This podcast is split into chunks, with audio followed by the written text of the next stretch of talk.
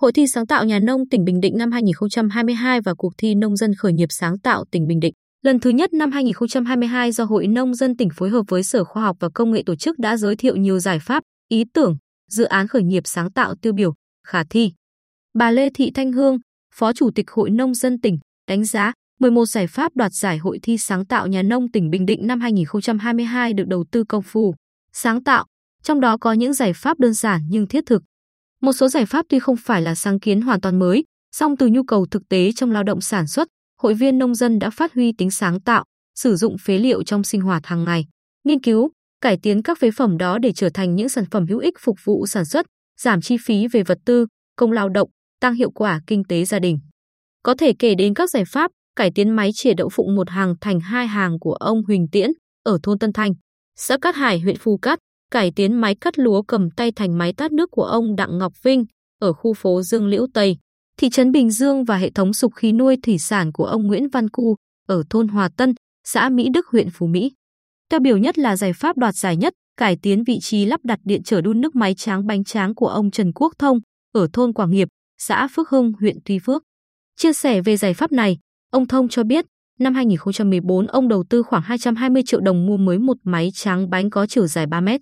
Cấu kiện chiếc máy có bộ phận lò hơi được nhà sản xuất lắp đặt 6 điện trở tại một vị trí. Tuy nhiên, trong quá trình hoạt động, ông nhận thấy việc bố trí điện trở như vậy không hợp lý, nên bánh tráng thường bị nhão hoặc chín không đều, nguội, khiến bánh không thơm, ngon.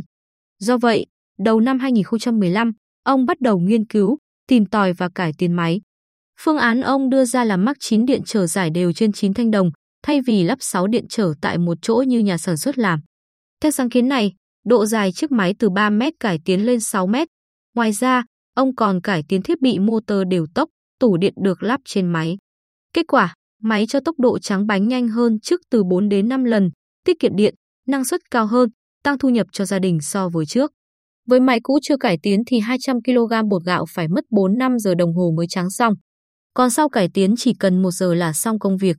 Bánh trắng lại chín đều, thơm ngon hơn, ông Thông vui mừng cho biết, đồng thời khẳng định sau 7 năm cải tiến, vận hành, máy tráng bánh tráng đang hoạt động rất ổn định.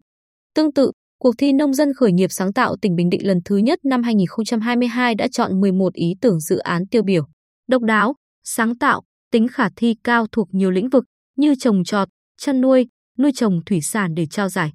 Kết quả, dự án ươm trồng sản xuất cây con và chế biến sâm bố chính, trà sâm, rượu sâm của tác giả Trần Minh Tâm ở phường Bình Định, thị xã An Nhơn được trao giải nhất. Nhận xét về dự án này, bà Võ Cao Thị Mộng Hoài, Phó Giám đốc Sở Khoa học và Công nghệ, cho hay tác giả đã lên kế hoạch triển khai dự án khá chi tiết. Sản phẩm của dự án là ươm trồng và sản xuất cây sâm con, củ sâm, rượu sâm, trà sâm tổng hợp đã hình thành, mang tính khả thi cao, bắt đầu đi vào sản xuất ổn định, giải quyết việc làm cho nhiều lao động ở địa phương. Ông Trần Minh Tâm chia sẻ, đầu năm 2021, ông được người quen tặng 7 cây sâm bú chính giống từ tỉnh Quảng Bình trồng thử.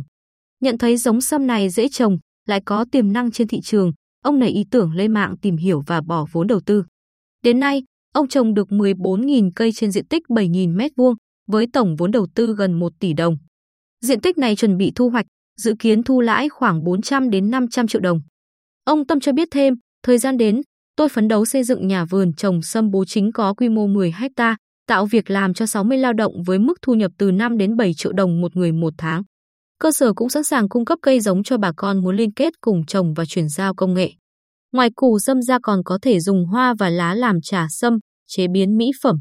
Mô hình chăn nuôi khép kín gà, phân gà, trùng quế của ông Lưu Đình Duy ở thôn Phụng Sơn, xã Phước Sơn huyện Tuy Phước và mô hình trồng cây trà dung, vốn ít, dễ trồng, hiệu quả cao của ông Nguyễn Cảnh Duy ở thôn Tăng Lợi, xã Canh Vinh huyện Vân Canh cũng là những dự án khởi nghiệp xuất sắc, xứng đáng nhận sự hỗ trợ từ các cơ quan hữu quan, tạo điều kiện để chủ dự án hoàn thiện mô hình kinh doanh, tăng doanh số.